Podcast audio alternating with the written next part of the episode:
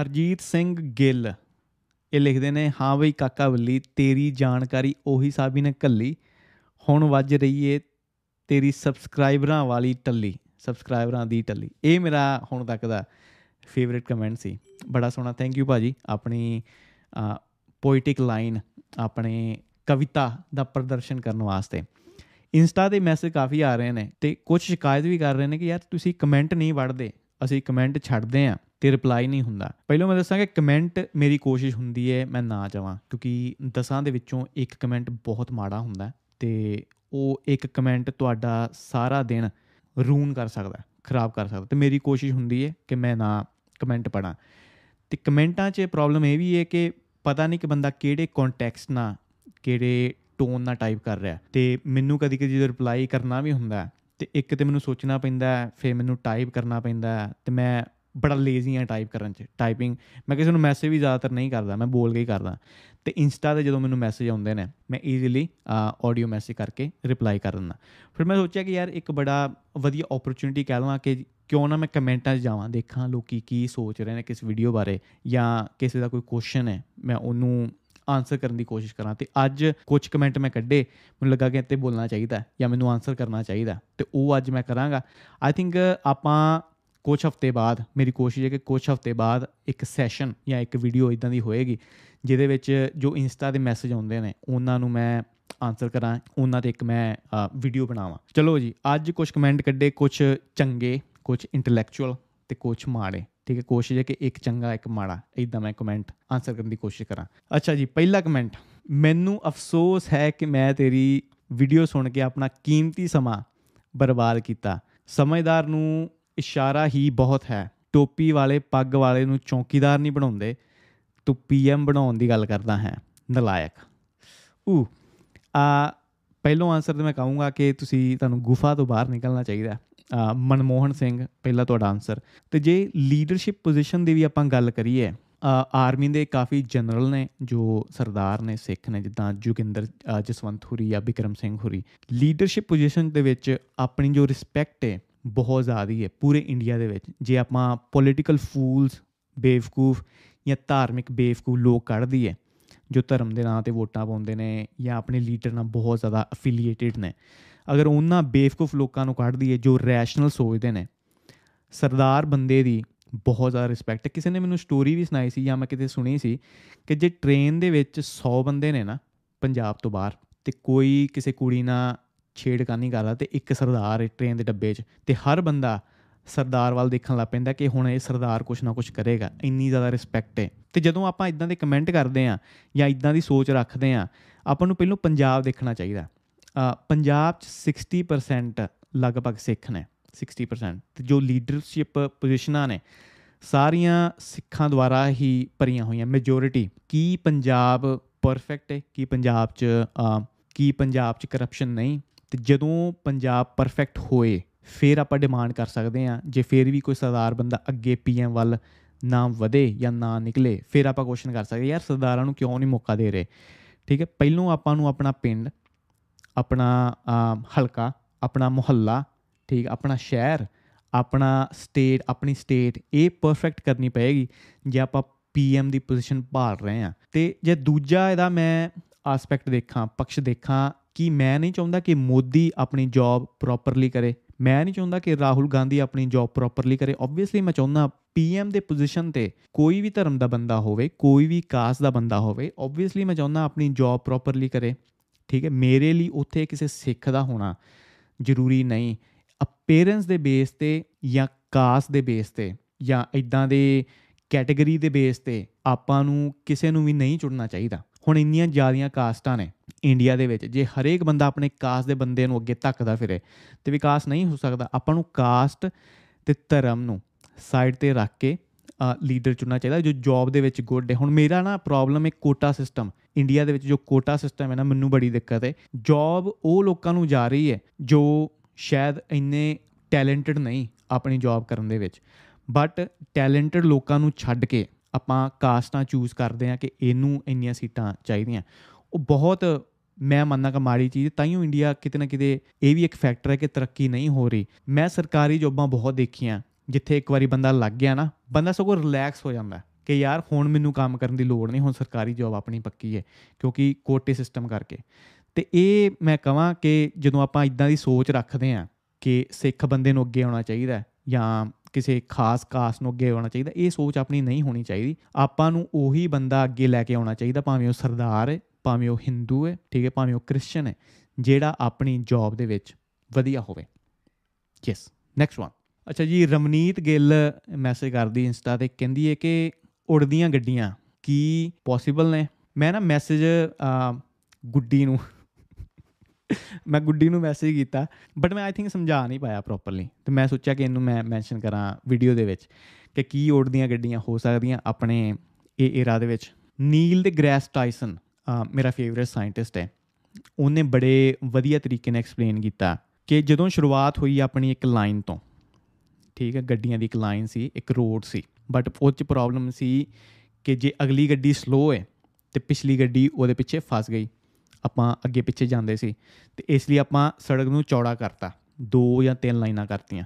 ਠੀਕ ਹੈ, ਹੁਣ ਅੱਗੇ ਪਿੱਛੇ ਜਾਣ ਦੀ ਬਜਾਏ ਆਪਾਂ ਸਾਈਡ ਤੇ ਵੀ ਜਾਣ ਲੱਗ ਪਏ। ਜੇ ਆਪਾਂ ਫਸੇ ਆ ਆਪਾਂ ਰਾਈਟ ਜਾਂ ਲੈਫਟ ਜਾਣ ਲੱਗ ਪਏ।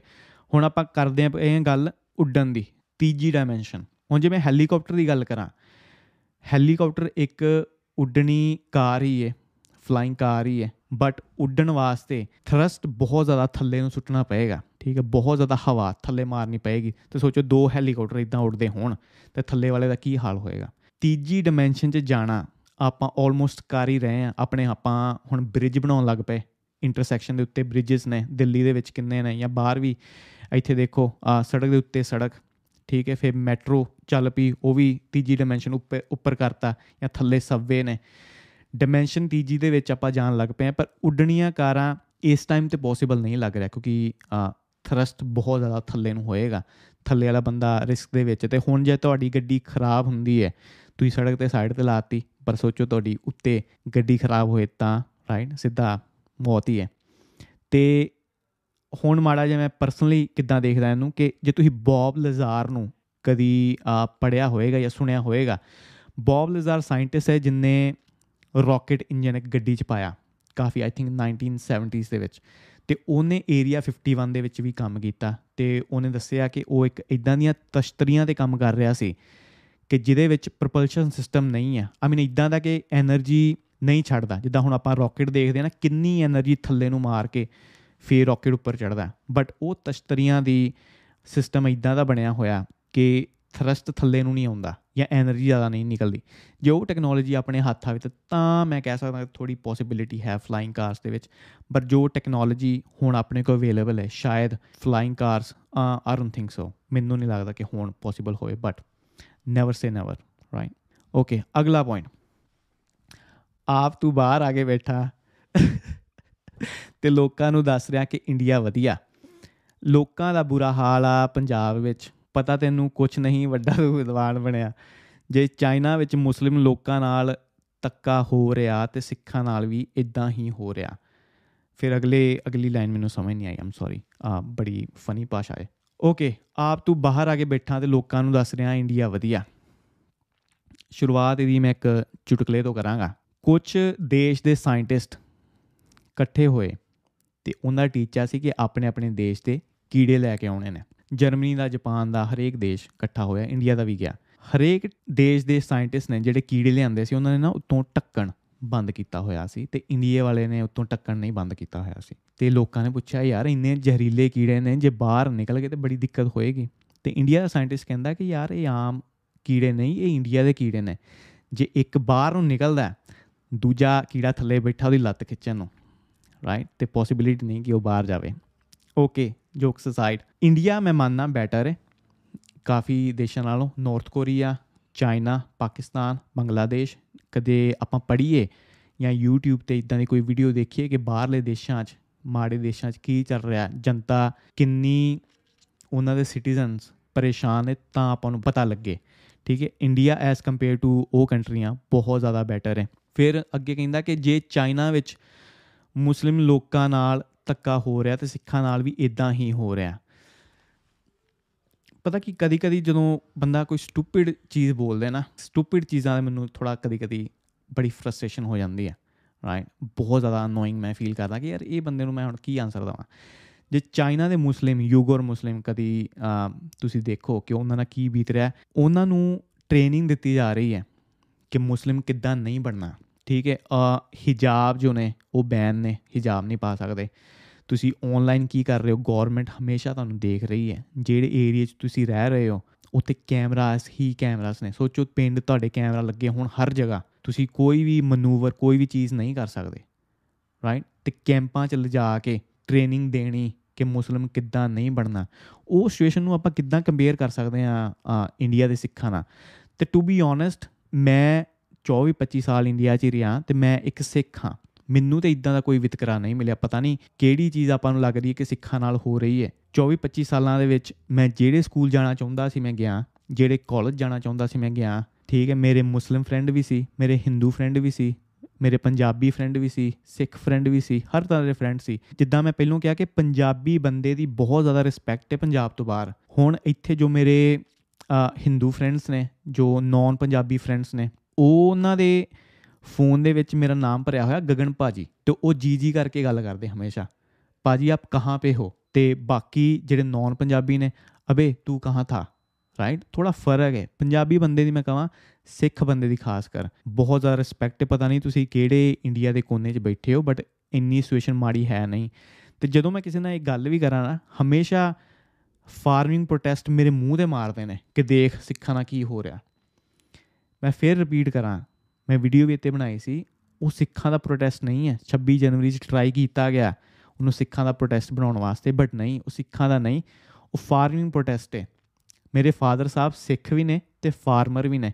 ਉਹ ਐਜ਼ ਅ ਫਾਰਮਰ ਲੜ ਰਹੇ ਨੇ ਐਜ਼ ਅ ਕਿਸਾਨ ਲੜ ਰਹੇ ਨੇ, ਨਾ ਕਿ ਐਜ਼ ਅ ਸਿੱਖ। ਠੀਕ ਹੈ, ਹਰ ਬੰਦਾ ਐਜ਼ ਅ ਫਾਰਮਰ ਉੱਥੇ ਜਾਣਾ ਚਾਹੀਦਾ, ਨਾ ਕਿ ਐਜ਼ ਅ ਸਿੱਖ। ਪ੍ਰੋਬਲਮ ਆਪਾਂ ਦੂਜੀ ਸ਼ੁਰੂ ਕਰ ਰਹੇ ਆ ਇਹ ਕਹਿ ਕੇ। ਤੇ ਇਸ ਲਈ ਇਹ ਚੀਜ਼ਾਂ ਦਾ ਧਿਆਨ ਰੱਖਣਾ ਚਾਹੀਦਾ ਜੋ ਕੰਪੈਰੀਜ਼ਨ ਦਿੱਤਾ ਗਿਆ ਮੁਸਲਿਮ ਜੋ ਚਾਈਨਾ ਚ ਨੇ, ਉਹਨਾਂ ਦਾ ਤੇ ਸਿੱਖਾਂ ਦਾ, ਬਹੁਤ ਗਲਤ ਕੰਪੈਰੀਜ਼ਨ ਹੈ। ਸਿਚੁਏਸ਼ਨ ਨਹੀਂ ਮਾੜੀ ਇੰਨੀ, ਠੀਕ ਹੈ।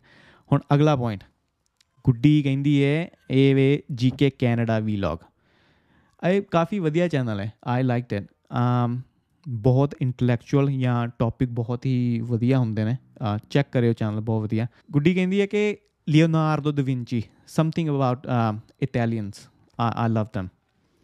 Leonardo da Vinci painter ਵੀ ਸੀ ਇੰਜੀਨੀਅਰ ਵੀ ਸੀ ਸਾਇੰਟਿਸਟ ਸੀ uh, ਆਰਕੀਟੈਕਟ ਸੀ, ਬਹੁਤ ਕੁਝ ਸੀ। ਇੱਕ ਐਦਾਂ ਦਾ ਬੰਦਾ ਜਿਨੇ ਹੱਡੀਆਂ ਦੇ ਡਾਇਗਰਾਮ ਬਣਾਏ, ਉਹ ਏਰੀਆ ਦੇ ਵਿੱਚ ਜਾਂ ਉਹ ਟਾਈਮ ਦੇ ਵਿੱਚ ਜਦੋਂ ਐਕਸ-ਰੇ ਮਸ਼ੀਨਾਂ ਨਹੀਂ ਸੀ, ਤੁਹਾਨੂੰ ਲੱਗਦਾ ਕਿ ਉਹ ਏਲੀਅਨ ਸੀ? ਓਕੇ ਏਲੀਅਨ ਤੇ ਉਹ ਨਹੀਂ ਸੀ, ਇਹ ਤੇ ਮੈਂ ਪਹਿਲੀ ਗੱਲ ਕਲੀਅਰ ਕਰ ਦਵਾਂ। ਉਹ ਇੰਨਾ ਜ਼ਿਆਦਾ ਜੀਨੀਅਸ ਸੀ ਕਿ 500 ਸਾਲ ਪਹਿਲਾਂ ਜੋ ਉਹਨੇ ਨੌਲੇਜ ਆਪਾਂ ਨੂੰ ਦਿੱਤੀ, ਆਪਾਂ ਹੁਣ ਵੀ ਉਹਨੂੰ ਸਮਝਣ ਦੀ ਕੋਸ਼ਿਸ਼ ਕਰ ਰਹੇ ਹਾਂ।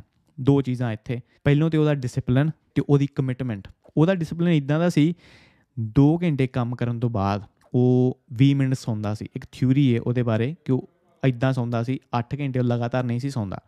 20 ਮਿੰਟ ਉਹਨੇ 2 ਘੰਟੇ ਬਾਅਦ ਸੌਣਾ ਤੇ ਪੂਰੇ 24 ਘੰਟੇ ਦੇ ਵਿੱਚ ਉਹ ਸਿਰਫ 2 ਘੰਟੇ ਸੌਂਦਾ ਸੀ। ਤੇ ਇਹਨੂੰ ਕਹਿੰਦੇ I think Uberman sleep cycle ਤੇ ਜੇ ਇਦਾਂ ਸਾਰੀ ਉਮਰ ਬੰਦਾ ਕਿਸੇ ਚੀਜ਼ ਨੂੰ ਫੋਲੋ ਕਰੇ, ਅਗਰ ਬੰਦਾ 70 ਜਾਂ 80 ਜਾਂ 90 ਸਾਲ ਦਾ ਤੇ ਲਗਭਗ ਬੰਦਾ 18 20 25 ਸਾਲ ਜੋ ਬੰਦਾ ਸੌਂ ਕੇ ਨਗਾਉਂਦਾ ਉਹ ਬਚਾ ਸਕਦਾ ਫਿਰ ਉਹ ਆਰਟਿਸਟ ਬਹੁਤ ਤਗੜਾ ਸੀ। ਉਹਨੇ ਐਜ਼ ਅ ਆਰਟਿਸਟ ਸ਼ੁਰੂਆਤ ਕੀਤੀ ਤੇ ਉਹਦੀ ਕਿਉਰਿਓਸਿਟੀ ਬਹੁਤ ਜ਼ਿਆਦੀ ਸੀ ਹਰ ਚੀਜ਼ ਦੇ ਵਿੱਚ। ਉਹਨੇ ਆਪਣੀ ਆਰਟ ਨੂੰ ਤੇ ਕਿਉਰਿਓਸਿਟੀ ਨੂੰ ਕੰਬਾਈਨ ਕੀਤਾ। ਕੁਐਸਚਨ ਦੇ ਵਿੱਚ ਇਹ ਵੀ ਕਿ ਉਹਨੇ ਐਕਸ-ਰੇ ਮਸ਼ੀਨ ਤੋਂ ਬਿਨਾ ਹੱਡੀਆਂ ਦਾ ਢਾਂਚਾ ਬਣਾਇਆ। ਨਹੀਂ, ਉਹਨੇ ਐਕਸ-ਰੇ ਮਸ਼ੀਨ ਤੇ ਨਹੀਂ, ਉਹਨੇ 30 ਤੋਂ ਜ਼ਿਆਦੀ ਬਾਡੀਜ਼ ਡੈੱਡ ਬਾਡੀਜ਼ ਨੂੰ ਡਾਇਸੈਕਟ ਕੀਤਾ, ਕੱਟਿਆ, ਹਰੇਕ ਚੀਜ਼ ਨੂੰ ਸਟੱਡੀ ਕਰਕੇ। ਉਹਦੀ ਜੋ ਆਰਟ ਸੀ, ਉਹਨੇ ਡਾਇਗਰਾਮ ਬਣਾਏ। ਸਿਰਫ ਹਿਊਮਨ ਬਾਡੀਜ਼ ਹੀ ਨਹੀਂ, ਉਹਨੇ ਪੰਛੀਆਂ ਨੂੰ ਵੀ ਕੱਟਿਆ ਡਾਇਸੈਕਟ ਕੀਤਾ, ਉਹਨਾਂ ਦੇ ਪੰਖਾਂ ਨੂੰ ਕੱਟ ਕੇ, ਫਿਰ ਐਨੀਮਲਸ ਨੂੰ ਕੱਟ ਕੇ ਕਿਦਾਂ ਦੌੜਦੇ ਨੇ, ਤੇਜ਼ ਦੌੜਦੇ ਨੇ, ਹਰੇਕ ਚੀਜ਼ ਨੂੰ ਡਾਇਸੈਕਟ ਕਰਕੇ ਉਹਨੇ ਡਾਇਗਰਾਮਸ ਬਣਾਏ। ਤੇ ਫਿਰ ਉਹਨਾਂ ਡਾਇਗਰਾਮਸ ਦੇ ਬੇਸ ਤੇ ਕਿ ਪੰਛੀ ਕਿਦਾਂ ਉੜਦੇ ਨੇ ਐਨੀਮਲਸ ਕਿਦਾਂ ਭਜਦੇ ਨੇ, ਉਹਨਾਂ ਦੇ ਬੇਸ ਤੇ ਉਹਨੇ ਮਸ਼ੀਨਾਂ ਦੇ ਡਾਇਗਰਾਮ ਬਣਾਏ ਕਿ ਮਸ਼ੀਨਾਂ ਕਿਦਾਂ ਬਣ ਸਕਦੀਆਂ। ਉਹਨੇ ਫਿਰ ਮੈਂ ਕਹਾਂ ਆਪਣੀ ਆਰਟ ਨੂੰ ਤੇ ਕਿਉਰਿਓਸਿਟੀ ਨੂੰ ਐਡ ਕੀਤਾ। ਤੇ ਏਲੀਅਨ ਫਿਰ ਮੈਂ ਕਹਾਂ ਉਹ ਨਹੀਂ ਸੀ, ਉਹ out of the box thinker ਸੀ। ਹਰ ਬੰਦਾ ਮੈਂ ਮੰਨਦਾ ਕਿ ਇੰਨਾ ਜੀਨੀਅਸ ਹੋ ਸਕਦਾ ਹੈ। ਲੀਓਨਾਰਡੋ ਸੁਸਾਇਟੀ ਦੀ ਉਹਨੇ ਬਿਲਕੁਲ ਕੇਅਰ ਨਹੀਂ ਕੀਤੀ। ਚਰਚ ਉਹਦੇ ਤੇ ਕਾਫੀ ਮੈਡ ਸੀ ਕਿ ਯਾਰ ਯੂ نو ਹਿਊਮਨ ਬਾਡੀਜ਼ ਨੂੰ, ਮਰੀਆਂ ਹੋਈਆਂ ਬਾਡੀਜ਼ ਨੂੰ ਉਹ ਡਿਸੈਕਟ ਕਰ ਰਿਹਾ ਸੀ। ਤੇ ਆਪਾਂ ਜਿੱਦਾਂ ਮੈਂ ਆਪਣੀ ਗੱਲ ਕਰਾਂ, ਬਹੁਤ ਜ਼ਿਆਦੀਆਂ ਚੀਜ਼ਾਂ ਤੁਸੀਂ ਵੀ ਕਰਦੇ ਹੋਵੋਗੇ, ਬਹੁਤ ਜ਼ਿਆਦੀਆਂ ਚੀਜ਼ਾਂ ਇਦਾਂ ਦੀਆਂ ਨੇ ਜੋ ਸੁਸਾਇਟੀ ਡਰਾਈਵ ਕਰਦੀਆਂ ਨੇ। ਹੁਣ ਜੇ ਮੈਂ ਧਰਮ ਦੇ ਬਾਰੇ ਬੋਲਣਾ ਹੋਏ, ਮੈਂ ਨਹੀਂ ਬੋਲ ਸਕਦਾ। ਪੋਲੀਟੀਕਲ ਲੀਡਰ ਤੇ ਮੈਂ ਨਹੀਂ ਬੋਲ ਸਕਦਾ। ਠੀਕ ਹੈ? ਮੈਨੂੰ ਪਤਾ ਨਹੀਂ ਬਾਹਰ ਕਿਸੇ ਨੇ ਢਾਇਆ ਹੋਵੇ। ਤੇ ਇਦਾਂ ਦੀਆਂ ਚੀਜ਼ਾਂ ਬਹੁਤ ਨੇ ਜੋ ਆਪਾਂ ਨੂੰ ਲਿਮਿਟਿਡ ਕਰ ਦਿੰਦੀਆਂ ਕਿਸੇ ਵੀ ਚੀਜ਼ ਨੂੰ ਐਕਸਪਲੋਰ ਕਰਨ ਵਾਸਤੇ ਤੇ ਲਿਨਾਰਡੋ ਫਿਰ ਕਵਾਂ ਬਹੁਤ ਜ਼ਿਆਦਾ ਕਮਿਟਡ ਸੀ ਡਿਸਪਲਿਨਡ ਸੀ ਕਿਉਰਿਓਸਿਟੀ ਬਹੁਤ ਜ਼ਿਆਦੀ ਸੀ ਉਹਦੇ 'ਚ ਤੇ ਸੋਸਾਇਟੀ ਦੀ ਉਹਨੇ ਬਿਲਕੁਲ ਕੇਅਰ ਨਹੀਂ ਕੀਤੀ ਇਸ ਲਈ ਉਹ ਹਰ ਫੀਲਡ ਦੇ ਵਿੱਚ ਜੀਨੀਅਸ ਸੀ ਓਕੇ ਨੈਕਸਟ ਵਨ ਅਕਲਾਂ ਦੇ ਘਾਟੇ ਇੱਕ ਵੀ ਗੱਲ ਦਾ ਸਿਰ ਪੈਰ ਨਹੀਂ ਇਹ ਤੇਰੀ ਨਿੱਜੀ رائے ਹੋ ਸਕਦੀ ਇਹ ਮੇਰੀ ਖਾਲਿਸਤਾਨ ਵਾਲੀ ਵੀਡੀਓ ਤੇ। ਤੇ ਫਿਰ ਅਗਲਾ ਕਮੈਂਟ ਹੈ ਕਦੇ blah blah blah international media search ਕਰੀ ਕਾਕਾ, YouTube ਤੇ ਫਿਰ ਦੱਸੀ ਕਿ ਕੀ ਵਿਚਾਰ ਹੈ ਤੇਰੀ ਖਾਲਿਸਤਾਨ ਬਾਰੇ। ਜਾਂ ਕਾਲ ਕਰ ਲਈ ਲਾਈਵ ਸ਼ੋ ਤੇ ਜਦੋਂ ਕਾਲ ਓਪਨ ਹੋਈਆਂ, ਪੁੱਛ ਲਈ ਜੋ ਪੁੱਛਣਾ, ਵਹਿਮ ਦੂਰ ਹੋ ਜਾਣਗੇ। ਤੇ ਹੋਰ ਵੀ ਬਹੁਤ ਕਮੈਂਟ ਖਾਲਿਸਤਾਨ ਦੇ। ਤੇ ਜਦੋਂ ਮੈਂ ਇਹ ਕਮੈਂਟਸ ਪੜ੍ਹਦਾ, ਤੁਸੀਂ ਫੀਲ ਕਰ ਸਕਦੇ ਹੋ ਅ ਸੈਂਸ ਆਫ ਵਾਇਲੈਂਸ ਤੇ ਸੈਂਸ ਆਫ ਥ੍ਰੈਟ ਤੇ ਇਹ ਕਮੈਂਟਸ ਦੀ ਜਾਂ ਇਹ ਟੌਪਿਕ ਤੇ ਦਿੱਕਤ ਕੀ ਹੁੰਦੀ ਹੈ ਕਿ ਜੇ ਕਿਸੇ ਨੇ ਸੁਣਨਾ ਵੀ ਹੈ ਨਾ, ਜੇ ਕੋਈ ਤੁਹਾਡੇ ਨਾਲ ਗੱਲ ਕਰਨਾ ਵੀ ਚਾਹੁੰਦਾ ਤੇ ਜਦੋਂ ਇੰਨੀ ਜ਼ਿਆਦਾ ਵਾਇਲੈਂਸ ਜਾਂ ਥ੍ਰੈਟ ਵਾਲੀ ਵਾਈਬ ਆਉਂਦੀ ਹੈ, ਬੰਦਾ ਥੋੜਾ ਬੈਕ ਆਫ ਹੋ ਜਾਂਦਾ ਬੰਦਾ ਗੱਲ ਹੀ ਨਹੀਂ ਕਰਨਾ ਚਾਹੁੰਦਾ। ਹਰ ਬੰਦਾ ਆਪਣੀ ਓਪੀਨੀਅਨ ਦੇ ਸਕਦਾ ਹੁਣ ਜੇ ਮੇਰੀ ਓਪੀਨੀਅਨ ਹੈ ਕਿ ਯਾਰ ਖਾਲਿਸਤਾਨ ਨਹੀਂ ਹੋਣਾ ਚਾਹੀਦਾ ਕਿਉਂਕਿ ਆਏ ਆਏ ਜਾਂ ਆਏ ਤੇ ਜੇ ਤੁਸੀਂ ਚਾਹੁੰਦੇ ਹੋ ਕਿ ਖਾਲਿਸਤਾਨ ਹੋਣਾ ਚਾਹੀਦਾ ਤੇ ਉਹ ਆਰਾਮ ਨਾਲ ਬੰਦਾ ਗੱਲ ਕਰ ਸਕਦਾ ਕਿ ਆਹ ਚੀਜ਼ ਹੈ ਇਦਾਂ ਚੀਜ਼ ਹੈ ਉਦਾਂ ਚੀਜ਼ ਹੈ।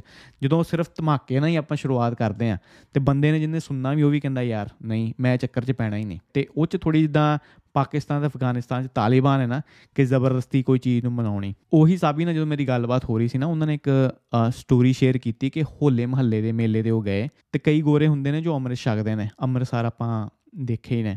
ਤੇ ਲੋਕਾਂ ਨੂੰ, ਲੋਕੀ ਬੜੇ ਚਾਹਵਾਨ ਹੁੰਦੇ ਨੇ ਕਿ ਉਹਨਾਂ ਨੂੰ ਦੇਖਣ। ਤੇ ਇਦਾਂ ਹੀ ਉਹਨਾਂ ਨੇ ਕਿਹਾ ਕਿ ਭੀੜ ਲੱਗ ਗਈ, ਗੋਰੇ ਆਏ, ਅੰਮ੍ਰਿਤ ਉਹਨਾਂ ਨੇ ਛਕਿਆ ਹੋਇਆ ਸੀ।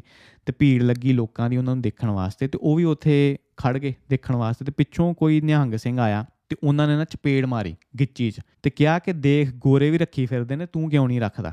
ਤੇ ਉਹਨਾਂ ਜਵਾਬ ਦਿੱਤਾ ਕਿ ਜੇ ਇਦਾਂ ਹੀ ਮੇਰੇ ਤੋਂ ਵਾਲ ਰਖਾਉਣੇ ਨੇ ਤੇ ਫਿਰ ਤੇਰੇ 'ਚ ਤੇ ਔਰੰਗਜ਼ੇਬ 'ਚ ਕੀ ਫ਼ਰਕ ਹੈ? ਤੇ ਜ਼ਬਰਦਸਤੀ ਕਿਸੇ ਨੂੰ ਆਪਣੀ ਓਪੀਨੀਅਨ ਮਨਵਾਉਣੀ, ਉਹ ਥੋੜੀ ਗਲਤ ਹੈ। ਤੇ ਸਿਮਰਨਜੀਤ ਸਿੰਘ ਮਾਨ, ਅਗਰ ਤੁਸੀਂ ਸੁਣਿਆ ਹੋਵੇ ਪ੍ਰੋ ਖਾਲਿਸਤਾਨੀ ਨੇ। ਉਹ ਚਾਹੁੰਦੇ ਨੇ ਕਿ ਖਾਲਿਸਤਾਨ ਬਣੇ। ਪਰ ਗੱਲ ਕਰਨ ਦਾ ਤਰੀਕਾ ਇੰਨਾ ਵਧੀਆ ਕਦੇ ਕਦੇ ਮੈਂ ਵੀ ਸੋਚਦਾ ਯਾਰ, ਹੂੰ, ਬੰਦਾ ਨੂੰ ਥੋੜੀ ਥੋੜੀ ਸੈਂਸ ਹੈ ਗੱਲ ਕਰਨ 'ਚ।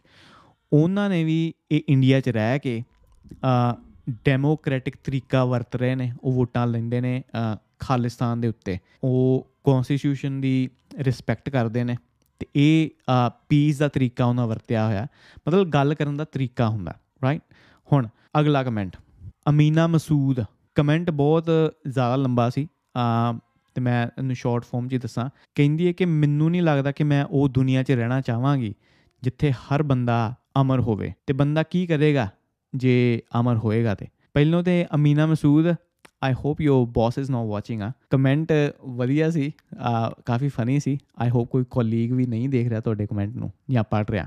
ਜਦੋਂ ਮੈਂ ਕ੍ਰਿਸਪਰ ਦੀ ਗੱਲ ਕੀਤੀ, ਜਦੋਂ ਮੈਂ ਅਮਰਤਾ ਦੀ ਗੱਲ ਕੀਤੀ ਇਮੋਰਟੈਲਿਟੀ ਦੀ ਗੱਲ ਕੀਤੀ, ਆਪਣੇ ਨਾ ਦਿਮਾਗ 'ਚ ਫੋਟੋ ਬਣੀ ਹੋਈ ਹੈ ਕਿ ਜੇ ਅਮਰ ਹੋਵਾਂਗੇ, ਸ਼ਾਇਦ ਗੋਲੀ ਦਾ ਅਸਰ ਨਾ ਹੋਵੇ ਜਾਂ ਐਕਸੀਡੈਂਟ ਹੋਏ ਜਾਂ ਕਿਤੋਂ ਵੀ ਪਹਾੜ ਤੋਂ ਛਾਲ ਮਾਰ ਦਈਏ, ਕੋਈ ਅਸਰ ਨਹੀਂ ਹੋਏਗਾ।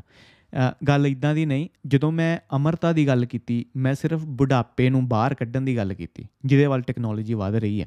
ਅੱਜ ਜ਼ਿਆਦਾਤਰ ਮੌਤਾਂ ਬੁਢਾਪੇ ਕਾਰਨ ਹੋ ਰਹੀਆਂ। ਜਿੱਦਾਂ ਜਿੱਦਾਂ এনवायरमेंट ਆਪਣਾ ਪੀਸਫੁਲ ਹੁੰਦਾ ਜਾਏਗਾ, ਜੋ ਐਕਸੀਡੈਂਟਸ ਨੇ, ਘਟ ਜਾਣਗੇ, ਠੀਕ ਹੈ ਵਾਇਲੈਂਸ ਹੈ, ਘਟੇਗਾ।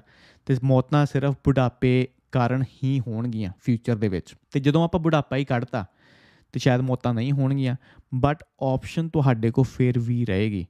ਮਰਨ ਦੀ, ਜੇ ਤੁਸੀਂ ਚਾਹੁੰਦੇ ਹੋ। ਤੇ ਰੂਲਸ ਮੈਂ ਮੰਨਦਾ ਕਿ ਜਦੋਂ ਇਮੋਰਟੈਲਿਟੀ ਆਪਣੇ ਕੋ ਆ ਗਈ ਰੂਲਸ ਚੇਂਜ ਹੋ ਜਾਣਗੇ। ਇਹ ਤੁਹਾਡਾ ਕੁਐਸਚਨ ਹੈ ਕਿ ਕੀ ਕਰੇਗਾ ਬੰਦਾ ਜਦੋਂ ਇਮੋਰਟਲ ਹੋ ਜਾਏ? ਰੂਲਸ ਚੇਂਜ ਹੋਣਗੇ, ਦੋ ਤਰ੍ਹਾਂ ਦੇ ਲੋਕ ਆ ਜਾਣਗੇ। ਜਾਂ ਤਾਂ ਲੋਕੀ ਬਹੁਤ ਸੁਸਤ ਹੋ ਜਾਣਗੇ, ਜਾਂ ਬਹੁਤ ਜ਼ਿਆਦਾ ਐਕਟਿਵ ਹੋ ਜਾਣਗੇ। ਜਿੱਦਾਂ ਮੈਂ ਵਾਂ, ਮੈਂ ਲਗਭਗ ਜਿਮ ਜਾ ਰਿਹਾ, ਫਿਰ ਮੈਂ ਕੰਮ ਜਾ ਰਿਹਾ, ਫਿਰ ਮੇਰਾ ਪੋਡਕਾਸਟਿੰਗ ਇੱਕ ਸ਼ੌਂਕ ਹੈ। ਹੁਣ ਕੱਲ ਨੂੰ ਮੇਰੀ ਕਲਾਸ ਹੈ ਜਿਜਿਸੂ ਦੀ, ਠੀਕ ਹੈ? ਮੈਂ ਵੀ ਸੋਚਦਾ ਕਿ ਉਹ ਵੀ ਐਕਟੀਵਿਟੀ ਮੈਂ ਲਵਾਂ।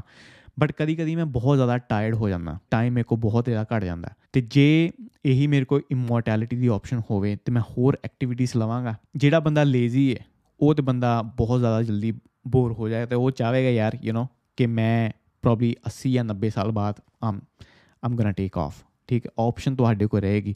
ਤੇ ਜਿੱਦਾਂ ਮੈਂ ਕਿਹਾ ਕਿ ਰੂਲ ਚੇਂਜ ਹੋਣਗੇ ਹੁਣ 25 ਜਾਂ 30 ਜਾਂ 35 ਜਾਂ 40 ਦੇ ਵਿੱਚ ਬਿਲਕੁਲ ਪ੍ਰੈਸ਼ਰ ਹੁੰਦਾ ਕਿ ਯਾਰ ਵਿਆਹ ਕਰਨਾ ਕਿਉਂਕਿ ਉਮਰ ਵਧ ਰਹੀ ਹੈ। ਤੇ ਜੇ ਆਪਸ਼ਨ ਹੋਵੇ ਬੁੱਢੇ ਨਾ ਹੋਣ ਦੀ, ਭਾਵੇਂ ਤੁਸੀਂ 17 ਨੂੰ ਵਿਆਹ ਕਰਾਵੋ 80 ਨੂੰ ਵਿਆਹ ਕਰਾਵੋ ਰਾਈਟ ਤੁਸੀਂ ਆਪਣੀ ਲਾਈਫ ਬੈਚਲਰ ਲਾਈਫ ਪਹਿਲਾਂ ਜੀ ਸਕਦੇ ਹੋ। ਫਿਰ ਇੱਕ ਨੇ ਇਹ ਵੀ ਕੁਐਸਚਨ ਕੀਤਾ ਕਿ ਯਾਰ ਪੋਪੂਲੇਸ਼ਨ ਕਿੰਨੀ ਜ਼ਿਆਦਾ ਵਧੇਗੀ? ਜੇ ਕੋਈ ਬੰਦਾ ਮਰੇਗਾ ਹੀ ਨਾ, ਇਹ ਚ ਆਪਾਂ ਨੂੰ ਸੋਚਣਾ ਚਾਹੀਦਾ ਕੀ ਫਿਰ ਬੱਚੇ ਹੋਣਗੇ? ਬੱਚੇ ਤੇ ਹੋਣੀ ਬੜੇ ਜ਼ਿਆਦਾ ਨਹੀਂ ਹੋ ਰਹੇ। ਲੋਕੀ ਚਾਹੁੰਦੇ ਨੇ ਕਿ ਉਹ ਸਿੰਗਲ ਲਾਈਫ ਜੀਣ, ਬੱਚਿਆਂ ਦੀ ਉਹ ਟੈਨਸ਼ਨ ਨਹੀਂ ਲੈ ਰਹੇ। ਤੇ ਜਦੋਂ ਤੁਹਾਨੂੰ ਪਤਾ ਤੁਸੀਂ ਮਰਨਾ ਹੀ ਨਹੀਂ ਜਾਂ ਤੁਹਾਡਾ ਜੋ ਫਰਟੀਲਿਟੀ ਰੇਟ ਹੈ, ਉਹ ਘਟਣਾ ਹੀ ਨਹੀਂ ਕਦੀ ਰਾਈਟ ਤੁਹਾਨੂੰ 40 ਤੱਕ ਜਿੱਦਾਂ ਹੁਣ ਆਪਸ਼ਨਸ ਨੇ ਕਿ 40 ਤੋਂ ਬਾਅਦ ਬੱਚੇ ਦੀ ਸੰਭਾਵਨਾ ਬਹੁਤ ਘੱਟ ਹੁੰਦੀ ਹੈ। ਤੇ ਜਦੋਂ ਉਹ ਫੈਕਟਰ ਹੀ ਨਿਕਲ ਗਿਆ, ਤੁਸੀਂ ਜਦੋਂ ਮਰਜ਼ੀ ਚਾਹੋ ਬੱਚੇ ਕਰ ਸਕਦੇ ਹੋ 70 ਬਾਅਦ ਜਾਂ 80 ਬਾਅਦ। ਤੇ ਬੱਚੇ ਮੈਂ ਮੈਂ ਸੋਚਦਾ ਕਿ ਉਹ ਵੀ ਬਹੁਤ ਘੱਟ ਹੋਣਗੇ ਤੇ population I don't think so ਜ਼ਿਆਦਾ ਵਧੇਗੀ। ਤੇ ਅਮਰਤਾ ਦੇ ਹੋਣ ਨਾਲ ਜਾਂ ਇਮੋਰਟਲ ਹੋਣ ਨਾਲ ਤੁਹਾਡੇ ਕੋਲ ਆਪਸ਼ਨ ਹੈ ਸਪੇਸ ਨੂੰ ਐਕਸਪਲੋਰ ਕਰਨ ਦੀ, ਤੇ ਇਦਾਂ ਦੀਆਂ ਬਹੁਤ ਚੀਜ਼ਾਂ ਬਾਹਰ ਆ ਜਾਣਗੀਆਂ ਜੇ ਤੁਸੀਂ ਇਮੋਰਟਲ ਹੁੰਦੇ ਹੋ। ਜੇ ਪਰਸਨਲੀ ਮੇਰੇ ਕੋਈ ਇਮੋਰਟੈਲਿਟੀ ਆਵੇ, ਇੰਨੇ ਜ਼ਿਆਦਾ ਇੱਕ ਤੇ ਐਕਟੀਵਿਟੀਜ਼ ਕਰਾਂਗਾ ਤੇ ਬਾਕੀ ਮੈਨੂੰ ਕਲਚਰ ਜਾਂ ਲੈਂਗੁਏਜਸ ਭਾਸ਼ਾਵਾਂ ਸਿੱਖਣ ਦਾ ਬਹੁਤ ਸ਼ੌਂਕ ਹੈ। ਠੀਕ ਹੈ, ਸਭ ਤੋਂ ਪਹਿਲਾਂ ਮੈਂ ਜਾਵਾਂਗਾ ਇਟਲੀ। ਪ੍ਰੋਬਬਲੀ 30 ਸਾਲ 30 40 ਸਾਲ ਮੈਂ ਉੱਥੇ ਰਹਾਂਗਾ। ਇਟਾਲੀਅਨ ਸਿੱਖਾਂ ਜਾਂ ਸਮਥਿੰਗ ਅਬਾਊਟ ਇਟਲੀ। ਅਗਲੇ ਕਾਫੀ ਕਮੈਂਟਸ ਨੇ, ਸਾਰੇ ਤੇ ਮੈਂ ਨਹੀਂ ਪੜਾਂਗਾ ਇਹ ਕਮੈਂਟਸ ਆਏ ਨੇ ਗਾਂਧੀ ਤੇ ਭਗਤ ਸਿੰਘ ਉੱਤੇ ਜੋ ਮੈਂ ਵੀਡੀਓ ਕੀਤੀ ਸੀ ਕਿ ਗਾਂਧੀ ਨੋਟਾਂ ਤੇ ਕਿਉਂ ਹੈ ਤੇ ਭਗਤ ਸਿੰਘ ਕਿਉਂ ਨਹੀਂ। ਜ਼ਿਆਦਾਤਰ ਜੋ ਮੈਸੇਜ ਜਾਂ ਕਮੈਂਟਸ ਮੈਨੂੰ ਆਏ, ਗਾਂਧੀ ਦੇ ਵਿਰੋਧ ਚ ਸੀ ਤੇ ਭਗਤ ਸਿੰਘ ਦੇ ਪੱਖ ਚ। ਤੇ ਇਹ ਮੈਂ ਵੀਡੀਓ ਚ ਵੀ ਮੈਂਸ਼ਨ ਕੀਤਾ ਸੀ ਕਿ ਭਗਤ ਸਿੰਘ ਨੂੰ ਲੈ ਕੇ ਆਪਾਂ ਥੋੜਾ ਬਾਇਸਡ ਆ ਕਿਉਂਕਿ ਆਪਣੇ ਥੋੜਾ ক্লোਜ਼ ਹੈ ਪੰਜਾਬੀ ਹੈ। ਤੇ ਆਪਾਂ ਹਮੇਸ਼ਾ ਉਹਨੂੰ ਵਧੀਆ ਮੰਨਦੇ ਆ ਤੇ ਉਹੀ ਦੇਖਦੇ ਆ ਜੋ ਆਪਾਂ ਦੇਖਣਾ ਚਾਹੁੰਦੇ ਆ ਮੇਰੀ ਉਹ ਵੀਡੀਓ ਕਰਨ ਦਾ ਮਕਸਦ ਇਹ ਨਹੀਂ ਸੀ ਕਿ ਮੈਂ ਗਾਂਧੀ ਨੂੰ ਅੱਗੇ ਲੈ ਕੇ ਆਵਾਂ ਜਾਂ ਭਗਤ ਸਿੰਘ ਨੂੰ ਥੱਲੇ ਜਾਂ ਉੱਤੇ ਲੈ ਕੇ ਆਵਾਂ, ਕੋਈ ਇਦਾਂ ਦਾ ਮਕਸਦ ਨਹੀਂ ਸੀ। ਉਹ ਇੱਕ ਪੋਸਿਬਿਲਿਟੀ ਸੀ ਕਿ ਕੀ ਪੋਸਿਬਿਲਿਟੀ ਹੋ ਸਕਦੀ ਹੈ ਕਿ ਗਾਂਧੀ ਕਿਉਂ ਨੋਟਾਂ ਤੇ ਹੈ। ਸਿਰਫ ਮੈਂ ਪੋਜ਼ਿਟਿਵ ਚੀਜ਼ਾਂ ਹੀ ਗਣਾਈਆਂ ਕਿ ਇਹ ਪੋਸਿਬਿਲਿਟੀ ਹੈ। ਪਰ ਮੈਸੇਜ ਆਇਆ ਕਿ ਯਾਰ ਉਹਦੇ ਸੰਬੰਧ ਸੀ ਬਹੁਤ ਜਾਣਿਆਂ ਨਾਲ ਜਾਂ ਉਹਦੀਆਂ ਭਤੀਜੀਆਂ ਨਾਲ ਵੀ ਕੁਝ ਇਨਸੀਡੈਂਟ ਹੋਇਆ। ਉੱਤੇ ਤੇ ਚਲੋ, ਮੈਂ ਕੀ ਕਮੈਂਟ ਕਰਾਂ ਬਟ ਜੇ 네ਗੇਟਿਵ ਹੀ ਆਪਾਂ ਕਿਸੇ ਚੀਜ਼ ਨੂੰ ਲੈਣਾ ਹੈ, ਤੇ 네ਗੇਟਿਵ ਵੀ ਗਾਂਧੀ ਬਾਰੇ ਬਹੁਤ ਹੈ, ਜਿੱਦਾਂ ਕਿ ਸਾਊਥ ਅਫਰੀਕਾ ਦੇ ਵਿੱਚ ਉਹਨੇ ਕਾਲਿਆਂ ਬਾਰੇ ਬਹੁਤ ਗਲਤ ਸ਼ਬਦ ਵਰਤੇ ਸੀ। ਉਹਦਾ ਆਈ ਥਿੰਕ ਬੁੱਤ ਵੀ ਸਾਊਥ ਅਫਰੀਕਾ ਦੇ ਵਿੱਚ ਢਾਤਾ ਗਿਆ। ਬਟ ਉਸ ਟਾਈਮ ਸੋਸਾਇਟੀ ਇਦਾਂ ਡਿਜ਼ਾਈਨ ਸੀ ਕਿ ਆਪਣੀ ਗੱਲ ਨੂੰ ਮਨਾਉਣ ਵਾਸਤੇ, ਗੋਰਿਆਂ ਨੂੰ ਕੋਈ ਗੱਲ ਮਨਾਉਣ ਵਾਸਤੇ you had to be a good racist so he was a good racist ਉਹਨੇ ਕਾਲਿਆਂ ਬਾਰੇ ਗਲਤ ਸ਼ਬਦ ਵਰਤੇ ਚਲੋ ਇਹ ਗਾਂਧੀ ਦੀ ਗੱਲ ਹੈ ਇੱਕ 네ਗੇਟਿਵ ਪੁਆਇੰਟ ਜੇ ਤੁਸੀਂ ਭਗਤ ਸਿੰਘ ਬਾਰੇ ਵੀ 네ਗੇਟਿਵ ਪੁਆਇੰਟ ਸੁਣਨਾ ਚਾਹੁੰਦੇ ਹੋ ਇੱਕ ਤੇ ਮੈਂ ਸੈਂਡਰਸ ਦੀ ਗੱਲ ਕੀਤੀ ਸੀ ਕਿ ਮਾਰਨਾ ਕਿਸੇ ਹੋਰ ਨੂੰ ਸੀ ਮਾਰਿਆ ਕਿਸੇ ਹੋਰ ਨੂੰ ਫਿਰ ਇੱਕ ਹੈੱਡ ਕਨਸਟੇਬਲ ਚੰਦਨ ਸਿੰਘ ਨੂੰ ਵੀ ਮਾਰਿਆ ਉਹਨੇ ਅਸੈਂਬਲੀ ਦੇ ਵਿੱਚ ਬੰਬ ਵੀ ਸੁੱਟਿਆ, ਭਾਵੇਂ ਕੋਈ ਨਹੀਂ ਮਰਿਆ, ਪਰ ਡਰਾਇਆ ਤੇ ਉਹਨੇ ਬਿਲਕੁਲ ਜ਼ਰੂਰ ਤੇ by definition he is a terrorist ਤੁਸੀਂ ਇਦਾਂ ਵੀ ਦੇਖ ਸਕਦੇ ਹੋ। ਫਿਰ ਸੁਭਾਸ਼ ਚੰਦਰ ਬੋਸ ਨੂੰ ਆਪਾਂ ਬਹੁਤ ਉੱਪਰ ਰੱਖਦੇ ਆ ਨੇਤਾ ਜੀ ਨੂੰ ਬਟ ਉਹ ਜਰਮਨੀ ਜਾ ਕੇ ਹਿਟਲਰ ਨੂੰ ਮਿਲਿਆ ਰਾਈਟ ਉਹਨੇ ਨਾਜ਼ੀਜ਼ਮ ਨੂੰ ਸਪੋਰਟ ਕੀਤਾ ਤੇ ਫਿਰ ਦਾ ਮਤਲਬ ਉਹ ਨਾਜ਼ੀ ਹੈ। ਤੇ ਹਰੇਕ ਸਿੱਕੇ ਦੇ ਦੋ ਪਹਿਲੂ ਨੇ ਰਾਈਟ ਪੋਜ਼ਿਟਿਵ ਵੀ ਤੇ 네ਗੇਟਿਵ ਵੀ। ਹੁਣ ਮੈਂ 29 ਸਾਲਾਂ ਦਾ ਵਾਂ। ਠੀਕ ਹੈ, ਹੁਣ ਮੈਂ ਇੱਥੇ ਗੱਲਾਂ ਕਰ ਰਿਹਾ, ਕੀ ਮੈਂ ਸਾਰੀ ਉਮਰ ਇਦਾਂ ਹੀ ਗੱਲਾਂ ਕਰ ਰਿਹਾ ਸੀ? ਨਹੀਂ 4-5 ਸਾਲ ਪਹਿਲਾਂ ਮੈਂ ਬਹੁਤ ਫਕਟ ਅਪ ਚੀਜ਼ਾਂ ਕੀਤੀਆਂ ਨੇ ਰਾਈਟ ਜਦੋਂ ਮੈਂ ਕਹਾਂ ਕਿ ਮੈਂ ਬੜਾ ਔਂਤਰਾ ਸੀ ਰਾਈਟ ਤੇ ਜੋ ਹਿਸਟਰੀ ਦੇ ਵਿੱਚ ਹੋ ਚੁੱਕਾ, ਉਹ ਹੋ ਚੁੱਕਾ ਇਟਸ ਡਨ ਆਪਾਂ ਦੁਬਾਰਾ ਹਿਸਟਰੀ ਦੇ ਵਿੱਚ ਨਾ ਜੀਏ ਹੁਣ ਇਸ ਟਾਈਮ ਆਪਣੀ ਕੰਟਰੀ 'ਚ ਬਹੁਤ ਜ਼ਿਆਦਾ ਲੀਡਰ ਨੇ, ਜੋ ਚੋਰ ਨੇ, ਆਪਣੀ ਕੰਟਰੀ ਬਹੁਤ ਜ਼ਿਆਦਾ ਚੋਰਾਂ ਦੁਆਰਾ ਚਲਾਈ ਜਾ ਰਹੀ ਹੈ। ਕੀ ਉਹਦੇ ਬਾਰੇ ਆਪਾਂ ਕੁਝ ਕਰ ਰਹੇ ਆ ਜ਼ਿਆਦਾ ਨਹੀਂ। ਕੀ ਆਪਾਂ ਨੂੰ ਕੁਝ ਕਰਨਾ ਚਾਹੀਦਾ? ਬਿਲਕੁਲ। ਕਿੱਦਾਂ ਕਰਨਾ ਚਾਹੀਦਾ? By not talking about the past present ਦੇ ਵਿੱਚ ਰਹਿ ਕੇ ਰਾਈਟ ਤੇ ਪਿੱਛੋਂ ਆਪਾਂ ਪੋਜ਼ਿਟਿਵ ਚੀਜ਼ਾਂ ਹੀ ਸਿੱਖ ਸਕਦੇ ਆ ਪਿੱਛੇ ਹੁਣ ਜਾ ਕੇ ਉਹੀ ਵਾਰ-ਵਾਰ ਕਿਸੇ ਨੂੰ ਬਲੇਮ ਕਰਨ ਦੇ ਕੋਈ ਫਾਇਦਾ ਨਹੀਂ। ਜੋ ਹੋਣਾ ਸੀ, ਉਹ ਹੋ ਚੁੱਕਿਆ। ਨੈਕਸਟ ਵਨ ਵੀਰੇ ਜੱਟ ਦੀ ਜੋ ਇਮੇਜ ਹੈ, ਉਹ ਗਾਣਿਆਂ ਦੁਆਰਾ ਨਹੀਂ, ਜੱਟ ਕਮਿਊਨਿਟੀ ਦੁਆਰਾ ਬਣਾਈ ਗਈ ਹੈ। ਜੱਟ ਹਮੇਸ਼ਾ ਬਹਾਦਰ ਰਿਹਾ ਤੇ ਲੀਡਰਸ਼ਿਪ ਕੁਆਲਿਟੀ ਉਹਦੇ ਚ ਰਹੀ ਹੈ। They have led the Punjabi culture to an extent ਬਿਲਕੁਲ ਮੈਂ ਚ ਕੋਈ ਡਿਨਾਈ ਨਹੀਂ ਕਰਦਾ ਕਿ ਜੱਟ ਬਰੇਵ ਨੇ ਲੀਡਰਸ਼ਿਪ ਕੁਆਲਿਟੀ ਉਹਨਾਂ 'ਚ ਹੈ। ਹੁਣ ਮੈਂ ਇੱਥੇ ਥੋੜੀ ਜਿਹੀ ਐਗਜ਼ਾਮਪਲ ਦਵਾਂਗਾ। ਮੇਰੇ ਘਰ ਸੋਚੋ ਚਾਰ ਜਾਣੇ ਨੇ ਜੋ ਹੈ- ਜੋ ਹੈ ਨੇ ਰਾਈਟ ਮੇਰੇ ਫਾਦਰ ਸਾਹਿਬ ਮੇਰੀ ਮਾਤਾ ਮੇਰੀ ਭੈਣ ਤੇ ਮੈਂ। ਮੇਰੇ ਫਾਦਰ ਸਾਹਿਬ ਦਾ ਕੰਮ ਹੈ ਅ, ਘਰੇ ਪੈਸੇ ਲੈ ਕੇ ਆਉਣਾ। ਮੇਰੀ ਮਾਤਾ ਦਾ ਕੰਮ ਹੈ ਘਰ ਨੂੰ ਮੈਨੇਜ ਕਰਨਾ। ਸੋਚੋ ਮੇਰੀ ਭੈਣ ਦਾ ਕੰਮ ਹੈ ਰਸੋਈ ਦਾ, ਰਸੋਈ ਨੂੰ ਸਾਂਭਣਾ। ਤੇ ਮੇਰਾ ਕੰਮ ਹੈ ਹੈਲਪ ਕਰਨਾ ਸਾਰਿਆਂ ਦੀ। ਤੇ ਮੈਂ ਜਿਮ ਸ਼ਿਮ ਵੀ ਜਾਂਦਾ ਤੇ ਮੇਰੇ ਮਸਲਸ ਬੜੇ ਨੇ ਰਾਈਟ ਹੁਣ ਇੱਕ ਦਿਨ ਘਰੇ ਚੋਰ ਆਵੇ ਤੇ ਮੈਂ ਚੋਰ ਨੂੰ ਫੜਾਂ ਤੇ ਭਜਾ ਦੇਵਾਂ। ਹੁਣ ਅਗਲੇ ਦਿਨ ਜਦੋਂ ਮੈਨੂੰ ਰੋਟੀ ਮਿਲੇ ਤੇ ਮੈਂ ਸੁਣਾਵਾਂ ਸਾਰਿਆਂ ਨੂੰ। ਦੇਖਿਆ ਮੈਂ ਚੋਰ ਭਜਾਇਆ ਸੀ। ਹਰ ਦਿਨ ਮੇਰੇ ਨਾਲ ਕੋਈ ਵੀ ਗੱਲ ਕਰੇ ਮੈਂ ਕਹਾਂ ਦੇਖਿਆ ਮੈਂ ਚੋਰ ਭਜਾਇਆ ਸੀ। ਕੀ ਮੇਰਾ ਉਹ ਕਹਿਣਾ ਵਾਜਬ ਹੈ? ਨਹੀਂ। ਕਿਉਂ? ਕਿਉਂਕਿ ਮਸਲ ਬਣਾਉਣ ਵਾਸਤੇ ਠੀਕ ਹੈ, ਮੈਨੂੰ ਪਾਕਟ ਮਨੀ ਦੀ ਲੋੜ ਸੀ, ਠੀਕ ਹੈ, ਜੋ ਮੈਨੂੰ ਫਾਦਰ ਸਾਹਿਬ ਤੋਂ ਮਿਲਦੀ ਸੀ। ਮੈਨੂੰ ਘਰ ਦੇ এনवायरमेंट ਦੀ, ਵਧੀਆ এনवायरमेंट ਦੀ ਲੋੜ ਸੀ, ਜੋ ਮੈਨੂੰ ਮਾਤਾ ਨੇ ਪ੍ਰੋਵਾਈਡ ਕੀਤਾ ਤੇ ਮੈਨੂੰ ਵਧੀਆ ਖਾਣੇ ਦੀ ਲੋੜ ਸੀ, ਜੋ ਮੈਨੂੰ ਭੈਣ ਨੇ ਪ੍ਰੋਵਾਈਡ ਕੀਤਾ। ਤੇ ਕੀ ਮੇਰਾ ਫਰਜ਼ ਨਹੀਂ ਸੀ ਬੰਦਾ ਜੇ ਚੋਰ ਆਉਂਦਾ ਤੇ ਮੈਨੂੰ ਭਜਾਵਾਂ? ਬਿਲਕੁਲ ਮੇਰਾ ਫਰਜ਼ ਬੰਦਾ ਸੀ। ਹੁਣ ਇਹੀ ਐਨਾਲੋਜੀ ਮੈਂ ਪੂਰੇ ਇੰਡੀਆ ਤੇ ਲਾਉਣਾ ਹਰੇਕ ਕਮਿਊਨਿਟੀ ਨੇ, ਹਰੇਕ ਕਾਸ ਨੇ ਆਪਣੇ ਆਪਣੇ ਹਿਸਾਬ ਨਾਲ ਕੰਟਰੀਬਿਊਟ ਕੀਤਾ। ਜਦੋਂ ਜੱਟਾਂ ਦੀ ਲੋੜ ਸੀ ਸਿੱਖਾਂ ਦੀ ਲੋੜ ਸੀ ਅਸੀਂ ਅੱਗੇ ਆਏ। ਬਿਲਕੁਲ ਉਹ ਸਾਡਾ ਫਰਜ਼ ਸੀ ਤੇ ਗੁਰੂਆਂ ਨੇ ਸਾਨੂੰ ਸਿਖਾਇਆ ਵੀ ਇਹ ਵੇ ਰਾਈਟ ਅਗਰ ਕਿਸੇ ਨਾਲ ਕੁਝ ਹੁੰਦਾ ਹੈ, ਤੁਸੀਂ ਉੱਥੇ ਹੋਣੇ ਚਾਹੀਦੇ ਹੋ। ਹੁਣ ਫੌਜ ਦੇ ਵਿੱਚ ਜੱਟ ਰੈਜੀਮੈਂਟ ਵੀ ਹੈ ਸਿੱਖ ਰੈਜੀਮੈਂਟ ਵੀ ਹੈ ਰਾਈਟ ਕਿਉਂਕਿ ਵਾਰੀਅਰ ਕਾਸਟ ਹੈ। ਬਟ ਇਹਨੂੰ ਹਰ ਚੀਜ਼ ਤੇ ਪ੍ਰਮੋਟ ਕਰਨਾ ਖਾਸ ਕਰ ਗਾਣਿਆਂ ਦੁਆਰਾ ਤੇ ਜ਼ਿਆਦਾਤਰ ਜੋ ਪ੍ਰਮੋਸ਼ਨ ਹੈ ਉਹ ਹੁਣ 네ਗੇਟਿਵ ਹੋ ਚੁੱਕੀ ਹੈ ਕਿ ਮੈਨੂੰ ਜੇਲਾਂ ਨਾਲ ਬੜਾ ਪਿਆਰ ਹੈ, ਮੈਨੂੰ ਹਥਿਆਰਾਂ ਨਾਲ ਬੜਾ ਪਿਆਰ ਹੈ। ਉਹ ਜੋ ਵਾਰੀਅਰਸ਼ਿਪ ਹੈ ਨਾ, ਜੋ ਵਾਰੀਅਰ ਮੈਂਟੈਲਿਟੀ ਹੈ, ਉਹ 네ਗੇਟਿਵ ਚ ਆ ਗਈ ਹੈ। ਉਹ ਨਾ ਮੈਨੂੰ ਦਿੱਕਤ ਹੈ। ਠੀਕ ਹੈ, ਤੁਹਾਡਾ ਕੁਐਸਚਨ ਬੜਾ ਸੋਹਣਾ ਸੀ ਕਿ ਬਿਲਕੁਲ ਜੱਟ ਕਮਿਊਨਿਟੀ ਬੜੀ ਬਰੇਵ ਹੈ ਲੀਡਰਸ਼ਿਪ ਕੁਆਲਿਟੀ ਹੈ ਬਟ ਉਹਨੂੰ ਗਲਤ ਤਰੀਕੇ ਨਾਲ ਪ੍ਰਮੋਟ ਕਰਨਾ, ਉਹ ਉਹ ਸਹੀ ਨਹੀਂ। ਹੁਣ ਮੈਂ ਇੱਥੇ ਦੇਖਦਾ ਨਾ, ਬੜੇ ਡਾਕਟਰਸ ਇੰਜੀਨੀਅਰਸ ਜਾਂ ਆਈਟੀ ਪ੍ਰੋਫੈਸ਼ਨਲਸ ਉਹ ਸਾਊਥ ਇੰਡੀਅਨ ਹੀ ਹੁੰਦੇ ਨੇ। ਤੇ ਮੈਂ, ਬਹੁਤ ਮੈਨੂੰ ਪ੍ਰੋਬਲਮ ਹੁੰਦੀ ਹੈ ਕਦੀ ਕਦੀ ਕਿ ਯਾਰ ਪੰਜਾਬੀ ਬੰਦਾ ਡਾਕਟਰ ਜਾਂ ਇੰਜੀਨੀਅਰ ਜਾਂ ਆਈਟੀ ਪ੍ਰੋਫੈਸ਼ਨਲ ਕਿਉਂ ਨਹੀਂ? ਮੈਂ ਇਹ ਨਹੀਂ ਕਹਿੰਦਾ ਬਿਲਕੁਲ ਨਹੀਂ ਨੇ ਬਟ ਜੋ ਅ, ਤੁਸੀਂ ਕੰਪੇਅਰ ਕਰ ਪ੍ਰੋਪੋਰਸ਼ਨ ਪਰਸੈਂਟੇਜ ਬਹੁਤ ਘੱਟ ਹੈ as compared to South Indians ਤੇ ਕਿਤੇ ਨਾ ਕਿਤੇ ਮੈਂ ਮੰਨਦਾ ਕਿ ਜੋ ਸੌਂਗਸ ਨੇ ਉਹ ਇਫੈਕਟ ਕਰ ਰਹੇ ਨੇ ਬਹੁਤ ਜ਼ਿਆਦਾ ਤਦਾਦ ਚ ਨਹੀਂ ਬਟ ਇਹ ਦਿਮਾਗ 'ਚ ਨਾ ਆਪਣੇ ਵਾਰੀਅਰ ਮੈਂਟੈਲਿਟੀ ਪਾ ਦਿੰਦੇ ਨੇ ਗਲਤ ਤਰੀਕੇ ਨਾਲ। ਤੇ ਉਹਨਾਂ ਮੈਨੂੰ ਦਿੱਕਤ ਹੈ ਕਦੇ ਟਾਈਮ ਸੀ ਜਿਸ ਕੀ ਲਾਠੀ ਉਸकी ਭੈਂਸ। ਬਟ ਹੁਣ ਜੋ ਏਜ ਹੈ, ਉਹ ਇਨਫੋਰਮੇਸ਼ਨ ਦੀ ਏਜ ਹੈ ਏਜ ਆਫ ਇਨਫੋਰਮੇਸ਼ਨ ਜਿਹਦਾ ਦਿਮਾਗ ਹੋਏਗਾ, ਉਹ ਇਹ ਕੰਟਰੀ ਨੂੰ ਚਲਾਏਗਾ, ਨਾ ਕਿ ਮਸਲ ਵਾਲਾ। ਮਸਲਾਂ ਦੀ ਹੁਣ ਲੋੜ ਨਹੀਂ। ਹੁਣ ਟਾਈਮ ਪੀਸਫੁਲ ਹੈ, ਇੰਨੀਆਂ ਜ਼ਿਆਦਾ ਫਾਈਟਸ ਨਹੀਂ ਹੁੰਦੀਆਂ। ਅੱਛਾ ਜੀ, ਅਗਲਾ ਜੀ ਗੁਰਵੀਰ ਸਿੰਘ ਕਹਿੰਦੇ ਨੇ ਕਿ ਸਭ ਸਿੱਖਣ ਕੋ ਹੁਕਮ ਹੈ ਗੁਰੂ ਮਾਨਿਓ ਗ੍ਰੰਥ। ਫਿਰ ਆਪਣੀ ਕਮਿਊਨਿਟੀ ਮੱਥਾ ਕਿਉਂ ਟੇਕਦੀ ਏ in front of like Baba Radha Swami. Nirankari. ਮੈਂ ਆਨਸਰ ਨਹੀਂ ਇਹਦਾ ਜਾਣ ਪਾ ਰਿਹਾ। ਪਲੀਜ਼ ਤੁਸੀਂ ਐਕਸਪਲੇਨ ਕਰ ਸਕਦੇ ਹੋ। ਆਹ ਯਾਰ ਮੈਨੂੰ ਦੇਖ ਕਿਸੇ ਸਾਈਡ ਤੋਂ ਮੈਂ ਲੱਗਦਾ ਕਿ ਮੈਂ ਰਿਲੀਜੀਅਸ ਹੋ ਸਕਦਾ ਵਾਂ ਜਾਂ ਮੈਂ ਰਿਲੀਜੀਅਸ ਹਾਂ। ਅਗਰ ਅਹ, ਚਲੋ ਮੈਂ ਇਹਨੂੰ- ਇਹਦਾ ਇੱਕ ਵਿਊ ਪੁਆਇੰਟ ਸ਼ੇਅਰ ਕਰਦਾ। ਠੀਕ ਹੈ ਇਹਨੂੰ ਮੈਂ ਕਿੱਦਾਂ ਦੇਖਦਾ? ਪਹਿਲੋਂ ਤੁਹਾਡਾ ਹੁੰਦਾ ਹੈ ਰਿਲੀਜਨ ਫਿਰ ਹੁੰਦੀ ਹੈ ਪੁਆਇੰਟ ਨੰਬਰ 2 ਆਈਡੀਓਲੋਜੀ ਠੀਕ ਹੈ ਧਰਮ ਤੁਹਾਨੂੰ ਸਾਰੇ ਰੂਲ ਉਹਨੇ ਦੱਸਦੇ ਕਿ ਆਹ ਚੀਜ਼ ਕਰੋ ਆਹ ਚੀਜ਼ ਨਾ ਕਰੋ।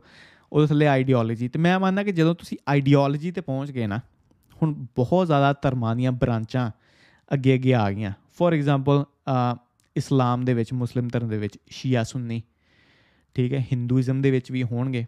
ਸਿੱਖਾਂ ਦੇ ਵਿੱਚ ਵੀ ਥੱਲੇ ਆਈਡੀਓਲੋਜੀ ਰਾਧਾ ਸਵਾਮੀ ਜਾਂ ਨਿਰੰਕਾਰੀ, ਇਹ ਚੀਜ਼ਾਂ ਬਣ ਗਈਆਂ। ਮੈਂ ਮੰਨਦਾ ਕਿ ਜਦੋਂ ਤੁਸੀਂ ਆਈਡੀਓਲੋਜੀ ਤੇ ਆ ਗਏ, ਤੁਹਾਡਾ ਧਰਮ ਤੋਂ ਵਿਸ਼ਵਾਸ ਉੱਠ ਚੁੱਕਾ ਹੈ। ਤੁਹਾਨੂੰ ਧਰਮ ਨੇ ਸੈਟੀਸਫੈਕਸ਼ਨ ਨਹੀਂ ਦਿੱਤੀ। ਤੁਹਾਨੂੰ ਆਈਡੀਓਲੋਜੀ ਦੀ ਲੋੜ ਪਈ, ਠੀਕ ਹੈ? ਤੇ ਜਦੋਂ ਬੰਦਾ ਆਈਡੀਓਲੋਜੀ 'ਚ ਆ ਜਾਂਦਾ ਨਾ, ਮੈਂ ਆਈਡੀਓਲੋਜੀ 'ਚ ਪ੍ਰੋਬਲਮ ਇਹ ਦੇਖੀ ਹੈ ਕਿ ਆਈਡੀਓਲੋਜੀ ਦੀ ਲੜਾਈ ਹੈ ਕਿ ਮੈਂ ਬੈਟਰ ਹਾਂ, ਦੂਜੀ ਆਈਡੀਓਲੋਜੀ ਨਾਲੋਂ।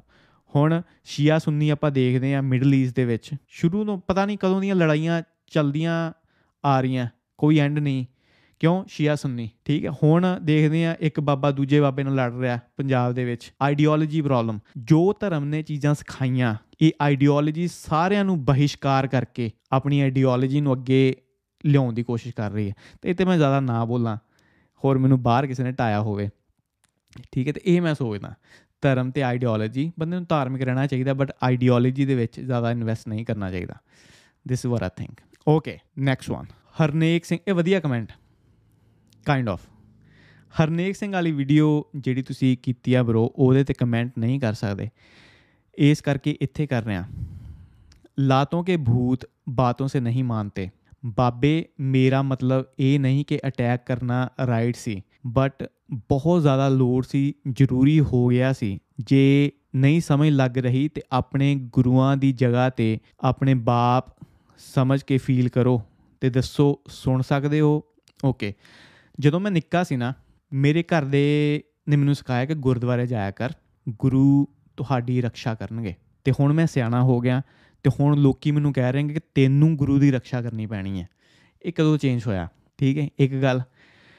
ਹੁਣ ਕੰਪੈਰੀਜ਼ਨ ਦੇਖੋ, ਇੱਕ ਆਮ ਇਨਸਾਨ ਤੇ ਇੱਕ ਗੁਰੂ ਦੇ ਵਿੱਚ। ਮੇਰੇ ਫਾਦਰ ਸਾਹਿਬ ਇੱਕ ਆਮ ਇਨਸਾਨ ਨੇ। ਉਹਨਾਂ ਵਿੱਚ 36 ਇਸ਼ੂ ਹੋ ਸਕਦੇ ਨੇ ਤੇ ਹੋਣਗੇ ਵੀ, ਠੀਕ ਹੈ, ਉਹਨਾਂ ਨੂੰ ਗੁੱਸਾ ਵੀ ਆਉਂਦਾ ਕਾਮ ਤੇਜਨਾ ਵੀ ਹੈ, ਹੰਕਾਰ ਵੀ ਹੈ, ਲੋਭ ਵੀ ਹੈ। ਬਟ ਗੁਰੂ ਦੇ ਵਿੱਚ ਮੈਨੂੰ ਇੱਕ ਵੀ ਇਸ਼ੂ ਨਹੀਂ ਦਿਖ ਰਿਹਾ, ਠੀਕ ਹੈ? ਤੁਸੀਂ ਐਪਲ ਨਾਲ ਐਪਲ ਕੰਪੇਅਰ ਕਰ ਸਕਦੇ ਹੋ। ਐਪਲ ਦੇ ਨਾਲ ਔਰੇਂਜ ਕੰਪੇਅਰ ਨਹੀਂ ਕਰ ਸਕਦੇ। ਇੱਕ ਆਮ ਬੰਦੇ ਨੂੰ ਇੱਕ ਗੁਰੂ ਦੇ ਨਾਲ ਕੰਪੇਅਰ ਕਰਨਾ, ਇਹ ਵਾਜਬ ਨਹੀਂ। ਫਿਰ ਇਹ ਬਹੁਤ ਬਹੁਤ ਸੋਹਣਾ ਬਹੁਤ ਸੋਹਣਾ ਐਕਸਕਿਊਜ਼ ਹੈ। ਕਿਸੇ ਨੂੰ ਪ੍ਰਵੋਕ ਕਰਨਾ ਹੋਏ ਤਾਂ। ਬਹੁਤ ਵਧੀਆ ਐਕਸਕਿਊਜ਼ ਹੈ। ਇਹ ਸਿਰਫ ਇੱਕ ਕਮੈਂਟ ਨਹੀਂ। ਉਹ ਵੀਡੀਓ ਤੋਂ ਬਾਅਦ ਜਦੋਂ ਮੈਨੂੰ ਕਮੈਂਟ ਬੰਦ ਕਰਨੇ ਪਏ ਸੀ ਮੇਨ ਚੀਜ਼ ਲੋਕਾਂ ਦੀ ਇਹੀ ਸੀ ਕਿ ਆਪਣੇ ਪਿਤਾ ਨੂੰ ਗੁਰੂ ਦੇ ਨਾਲ ਕੰਪੇਅਰ ਕਰੋ। ਤੇ ਮੇਰੀ ਦਿੱਕਤ ਇਹੀ ਸੀ ਕਿ ਯਾਰ ਮੇਰਾ ਜੋ ਫਾਦਰ ਸਾਹਿਬ ਨੇ, ਉਹ ਆਮ ਇਨਸਾਨ ਨੇ। ਤੇ ਗੁਰੂ ਦੀ ਪਰਸਨੈਲਿਟੀ ਇੰਨੀ ਛੋਟੀ ਨਹੀਂ। ਉਹ ਯਾਰ ਗੁਰੂ ਹੈ ਸੋਚੋ ਪਰਸਨੈਲਿਟੀ ਕਿੰਨੀ ਤਗੜੀ ਹੈ ਕੀ ਮਾੜਾ ਜਾਂ ਬੋਲਣ ਕਰਕੇ ਉਹਨਾਂ ਦੀ ਪਰਸਨੈਲਿਟੀ ਦੇ ਵਿੱਚ ਫ਼ਰਕ ਆਇਆ? ਨਹੀਂ। ਤੇ ਉਹਨਾਂ ਦੀ ਹੀ ਟੀਚਿੰਗਸ ਹੈ ਕਿ ਨਿਹੱਥੇ ਤੇ ਵਾਰ ਨਹੀਂ ਕਰਨਾ। ਉਹਨਾਂ ਦੀ ਤੁਹਾਡਾ ਬਾਪ ਤੁਹਾਨੂੰ ਕਹਿ ਰਿਹਾ ਕਿ ਨਿਹੱਥੇ ਤੇ ਵਾਰ ਨਾ ਕਰੋ। ਨਹੀਂ ਨਹੀਂ। ਬਾਪ ਦੀ ਸੁਣਨੀ ਨਹੀਂ। ਰਾਈਟ ਬਟ ਬਾਪ ਦੇ ਬਾਰੇ ਅਗਰ ਕੋਈ ਬੋਲ ਰਿਹਾ ਤੇ ਉਹ ਨਹੀਂ ਸੁਣਨਾ ਰਾਈਟ ਥੋੜਾ you know hypocritical level again ਇਹ ਰਿਲੀਜੀਅਸ ਮੈਟਰ ਹੈ। ਮੈਂ ਜ਼ਿਆਦਾ ਰਿਲੀਜਨ ਦੇ ਨਾਂ ਬੋਲਾਂ ਕਿਉਂਕਿ ਲੋਕੀ ਬਹੁਤ ਜ਼ਿਆਦਾ ਇਮੋਸ਼ਨਲ ਫੂਲ ਨੇ। Use your brain man use your brain ਤੇ ਮੈਂ ਪਹਿਲੋਂ ਵੀ ਕਿਹਾ ਸੀ, ਮੈਂ ਹੁਣ ਵੀ ਕਹਾਂਗਾ, ਹਰੇਕ ਬੰਦੇ ਨੂੰ ਆਪਣੀ ਓਪੀਨੀਅਨ ਰੱਖਣੀ ਚਾਹੀਦੀ ਹੈ। ਉਹ 'ਚ ਕੋਈ ਚੱਕਰ ਨਹੀਂ ਹੈ। ਉਹਨਾਂ ਨੇ, ਹਰਨੇਕ ਸਿੰਘ ਹੁਣਾਂ ਨੇ ਜੋ ਵੀ ਬੋਲਿਆ, ਉਹਨਾਂ ਦੀ ਓਪੀਨੀਅਨ ਹੈ। ਹੁਣ ਮੈਂ ਕੁਝ ਬੋਲ ਰਿਹਾ, ਇਹ ਮੇਰੀ ਓਪੀਨੀਅਨ ਹੈ। I don't care right but ਜੋ ਉਹਨਾਂ ਤੇ ਅਟੈਕ ਹੋਇਆ, ਉਹ ਮੈਨੂੰ ਲੱਗਾ ਕਿ ਸਿੱਖੀ ਤੇ ਦਾਗ ਸੀ। ਆਪਣੇ ਪੇਸ਼ੈਂਸ ਆਪਣੇ ਡੀਐਨਏ ਡੀਐਨਏ ਦੇ ਵਿੱਚ ਬਹੁਤ ਜ਼ਿਆਦਾ ਪੇਸ਼ੈਂਸ ਹੈ। ਆਪਣੀ ਹਿਸਟਰੀ ਦੇ ਵਿੱਚ ਬਹੁਤ ਜ਼ਿਆਦਾ ਪੇਸ਼ੈਂਸ ਦਿਖਾਇਆ ਗਿਆ। ਤੇ ਛੋਟੀ ਜੀ ਗੱਲ ਕਰਕੇ ਕਿਸੇ ਦੇ ਅਟੈਕ ਕਰ ਦੇਣਾ, ਨਾ ਇਟਸ ਨਾਟ ਰਾਈਟ ਓਕੇ ਆ ਪਾਜੀ ਆਪਣੇ ਥੰਬਨੇਲ ਵਧੀਆ ਰੱਖਿਆ ਕਰੋ ਥੋੜੇ ਅਟਰੈਕਟਿਵ ਰੱਖਿਆ ਕਰੋ।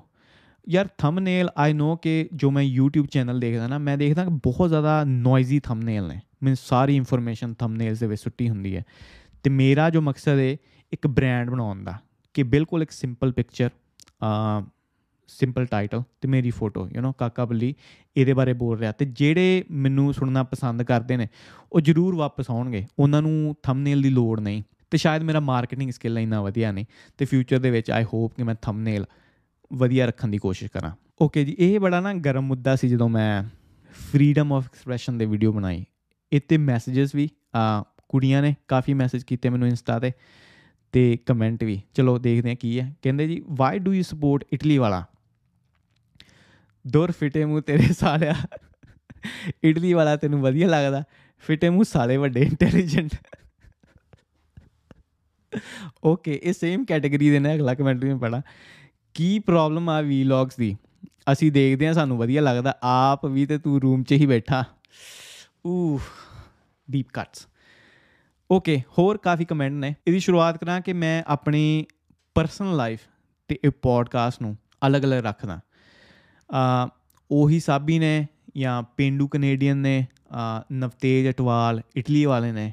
ਲਗਭਗ ਮੇਰੀਆਂ ਵੀਡੀਓਜ਼ ਸ਼ੇਅਰ ਕੀਤੀਆਂ ਤੇ ਜ਼ਿਆਦਾਤਰ ਬੰਦਿਆਂ ਨਾਲ ਮੈਂ ਫੋਨ ਤੇ ਵੀ ਗੱਲ ਕਰਦਾ।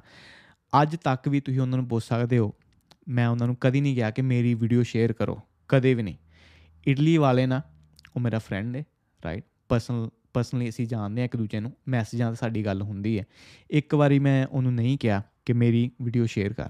ਕਿਉਂ? ਕਿਉਂਕਿ ਸਾਡਾ ਰਿਲੇਸ਼ਨ ਉਹ ਇੱਕ ਸਾਈਡ ਤੇ, ਸਾਡੇ ਪੋਡਕਾਸਟ ਉਹ ਇੱਕ ਸਾਈਡ ਤੇ। ਜੇ ਤੂੰ ਹੁਣ ਮੈਨੂੰ ਸਪੋਰਟ ਕਰੇਗਾ, ਮੈਂ ਤੇਰੇ ਰਿਣ 'ਚ ਠੀਕ ਹੈ, ਮੈਂ ਤੇਰੇ ਦੁਆ 'ਚ ਆ ਗਿਆ, ਤੇਰੀ ਮੈਂ, ਤੇਰਾ ਮੈਂ ਕ੍ਰਿਟਿਸਿਜ਼ਮ ਨਹੀਂ ਕਰ ਸਕਦਾ। ਇਹ ਮੈਂ ਕਲੀਅਰਲੀ ਉਹਨੂੰ ਗੱਲ ਕਹੀ ਹੋਈ ਹੈ, ਜਿੱਥੇ ਮੈਂ ਕ੍ਰਿਟਿਸਿਜ਼ਮ ਮੈਨੂੰ ਲੱਗਾ, ਮੈਨੂੰ ਕਰਨਾ ਚਾਹੀਦਾ, ਮੈਂ ਕਰਾਂਗਾ ਤੇ ਇਹ ਗੱਲ ਮੈਂ ਉਹਨੂੰ ਵੀ ਕਹੀ ਹੋਈ ਹੈ ਕਿ ਤੈਨੂੰ ਜੇ ਲੱਗੇ ਕਿ ਮੈਨੂੰ ਰੋਸਟ ਕਰਨਾ ਚਾਹੀਦਾ, ਬਿਲਕੁਲ ਬੇਸ਼ੱਕ ਕਰ ਅਰੁਣ ਕਿਹਾ ਹੁਣ ਜਦੋਂ ਵੀਡੀਓ ਮੈਂ ਬਣਾਈ, ਮੈਂ ਉਹ ਚ ਕਲੀਅਰਲੀ ਦੱਸਿਆ ਸੀ ਕਿ I do not give a ਫੱਕ ਆਪਣੇ YouTube ਤੇ ਬੰਦਾ ਕੀ ਬਣਾ ਰਿਹਾ। ਅਗਰ ਤੁਸੀਂ ਪੌਰਨ ਬਣਾ ਰਹੇ ਹੋ ਨਾ ਅਰੁਣ ਕਿਹਾ ਵਲੌਗਸ ਤੁਸੀਂ ਬਣਾਓ, ਤੁਹਾਡਾ ਟੈਲੈਂਟ ਹੈ ਮੈਨੂੰ ਕੇਅਰ ਨਹੀਂ। ਰੋਸਟਿੰਗ ਕਰਨੀ ਹੈ ਹੁਣ ਫਰੈਸ਼ੀ ਕੈਨੇਡੀਅਨ ਵੀ ਰੋਸਟਿੰਗ 'ਚ ਆ ਗਿਆ ਰਾਈਟ ਤੁਸੀਂ ਕਰਨੀ ਹੈ ਕਰੋ। ਅਰੁਣ ਕਿਹਾ ਤੁਹਾਡਾ ਟੈਲੈਂਟ ਹੈ ਤੁਸੀਂ ਲੈ ਕੇ ਆਓ ਅੱਗੇ। ਮੈਨੂੰ ਕੋਈ ਦਿੱਕਤ ਨਹੀਂ। ਮੈਨੂੰ ਜੋ ਦਿੱਕਤ ਸੀ, ਉਹ ਸੀ ਆਪਣੇ ਸਬਸਕ੍ਰਾਈਬਰਸ ਨੂੰ ਕਹਿਣਾ, ਦੂਜੇ ਚੈਨਲ ਤੇ ਜਾ ਕੇ ਬਲੌਕ ਕੀਤਾ ਜਾਏ ਜਾਂ ਰਿਪੋਰਟ ਕੀਤਾ ਜਾਏ। ਸਿਰਫ ਉਹ ਦਿੱਕਤ ਸੀ ਮੈਨੂੰ। ਤੇ ਮੈਂ ਕਲੀਅਰਲੀ ਮੈਂਸ਼ਨ ਕੀਤਾ ਤੇ ਮੈਂ ਲੈਂਗੁਏਜ ਇਟਲੀ ਵਾਲੇ ਦੀ ਉਹ ਵੀ ਮੈਂਸ਼ਨ ਕੀਤੀ ਕਿ ਕੀ ਆਪਾਂ ਇੰਨੇ ਪ੍ਰੋਗਰੈਸਿਵ ਹੋ ਗਏ ਆ ਕਿ ਆਪਾਂ ਲੈਂਗੁਏਜ ਐਕਸੈਪਟ ਕਰੀਏ? ਨਹੀਂ। ਮੈਂ ਕਿਹਾ ਕਿ ਉਹਨੂੰ ਲੈਂਗੁਏਜ ਤੇ ਕੰਮ ਕਰਨਾ ਚਾਹੀਦਾ। ਬਟ ਕੀ ਉਹਨੂੰ ਆਪਣੀ ਸ਼ੈਲੀ ਚੇਂਜ ਕਰਨੀ ਚਾਹੀਦੀ? ਆਪਣਾ ਤਰੀਕਾ ਚੇਂਜ ਕਰਨਾ ਚਾਹੀਦਾ? ਦੋ ਚੀਜ਼ਾਂ ਨੇ, ਦੋਵਾਂ ਨੂੰ ਅਲੱਗ-ਅਲੱਗ ਦੇਖਣਾ ਆਪਾਂ। ਤਰੀਕਾ ਤੇ ਭਾਸ਼ਾ। ਤਰੀਕਾ ਬਿਲਕੁਲ ਚੇਂਜ ਨਹੀਂ ਕਰਨਾ ਚਾਹੀਦਾ। ਕੀਪ ਰੋਸਟਿੰਗ ਤੇ ਲੈਂਗੁਏਜ ਬਿਲਕੁਲ ਅਗਰ ਨਹੀਂ, ਕਿਸੇ ਨੂੰ ਪਸੰਦ, ਤੇ ਯੈਸ ਤੇ ਇਹ ਵੀ ਗੱਲ ਮੈਂ ਮੈਂਸ਼ਨ ਕੀਤੀ ਸੀ, ਹਰੇਕ ਬੰਦੇ ਦਾ ਆਪਣਾ ਤਰੀਕਾ ਲੋਕਾਂ ਨੂੰ ਕੈਪਚਰ ਕਰਨ ਦਾ। ਮੈਂ ਇਹ ਜ਼ਰੂਰ ਮੈਂਸ਼ਨ ਹੁਣ ਕਰਾਂ, ਹਰੇਕ ਬੰਦਾ ਜੋ YouTube ਤੇ ਹੈ, ਉਹ ਰੀਅਲ ਲਾਈਫ 'ਚ ਨਹੀਂ। ਮੈਂ ਇਟਲੀ ਵਾਲੇ ਨਾਲ ਗੱਲ ਕਰਦਾ, ਜੋ ਉਹ ਕੈਰੈਕਟਰ ਉਹਨੇ YouTube ਤੇ ਫੜਿਆ ਹੋਇਆ ਰਿਐਲਿਟੀ ਦੇ ਵਿੱਚ ਉਹ ਨਹੀਂ। ਕਦੇ ਜਦੋਂ ਮੇਰਾ ਸੈਟਅਪ ਰੈਡੀ ਹੋ ਗਿਆ ਨਾ, ਕਦੇ ਉਹਨੂੰ ਮੈਂ ਪੋਡਕਾਸਟ ਸੱਦਾਂਗਾ, ਉਹਨਾਂ ਰੀਅਲੀ ਗੱਲਬਾਤ ਕਰਾਂਗੇ। ਤੇ ਜੋ ਵੀਲੌਗਰਸ ਆਪਣੇ ਚੈਨਲ ਤੇ ਦਿਖਾ ਰਹੇ ਨੇ, ਉਹ ਵੀ ਰਿਐਲਿਟੀ 'ਚ ਉਦਾਂ ਨਹੀਂ। ਤੇ ਜੇ ਮੈਂ ਇੱਥੇ ਬੈਠਾ ਬੋਲ ਰਿਹਾ, ਠੀਕ ਹੈ ਰਿਐਲਿਟੀ 'ਚ ਮੈਂ ਵੀ ਨਹੀਂ ਰਿਐਲਿਟੀ 'ਚ ਮੈਂ ਇੱਕ ਜੋਕਰ ਹਾਂ, ਹਮੇਸ਼ਾ ਮੈਂ ਜੋਕਸ ਕਰੈਕ ਕਰ ਰਿਹਾ, ਹਮੇਸ਼ਾ। ਬਹੁਤ ਸਿੱਲੀ ਜੋਕਸ ਹਾਸਾ ਆਵੇ, ਨਾ ਆਵੇ, ਮੈਂ ਬੋਲਦਾ ਰਹਿਣਾ ਤੇ ਇਹ ਸੀ ਅੱਜ ਦਾ ਐਪੀਸੋਡ ਆਈ ਥਿੰਕ ਟਾਈਮ ਬਹੁਤ ਜ਼ਿਆਦਾ ਹੋ ਗਿਆ, ਬਹੁਤ ਲੰਬੀ ਵੀਡੀਓ ਹੋ ਗਈ ਬਟ ਮੈਂ ਸੋਚਿਆ ਕਿ ਕਿਉਂ ਨਾ ਅੱਜ ਆਨਸਰ ਕੀਤਾ ਜਾਏ। ਆ ਇੰਸਟਾ ਦੇ ਮੈਸੇਜ ਕਰਦੇ ਰਹੋ, ਮੈਂ ਬਹੁਤ ਜ਼ਿਆਦਾ ਐਪਰੀਸ਼ੀਏਟ ਕਰ ਰਿਹਾ ਜੋ ਲੋਕੀ ਮੈਨੂੰ ਨਵੇਂ-ਨਵੇਂ ਟੌਪਿਕ ਤੇ ਬੋਲਣ ਲਈ ਕਹਿ ਰਹੇ ਨੇ। ਸਲੋਲੀ ਪਰ ਸ਼ੋਰਲੀ ਉਹ ਟੌਪਿਕਸ ਤੇ ਆਵਾਂਗਾ ਮੈਂ। ਬਟ ਯੈਸ ਮੈਸੇਜ ਕਰਦੇ ਰਹੋ ਸਪੋਰਟ ਕਰਦੇ ਰਹੋ। ਹੁਣ ਮਿਲਦੇ ਆ ਆਪਾਂ ਅਗਲੇ ਐਪੀਸੋਡ 'ਚ। ਮੈਂ ਤੁਹਾਡਾ ਆਪਣਾ ਕਾਕਾ ਬੱਲੀ, ਨਾਮ ਰਗਨਦੀਪ ਸਿੰਘ। ਸਤਿ ਸ਼੍ਰੀ ਅਕਾਲ।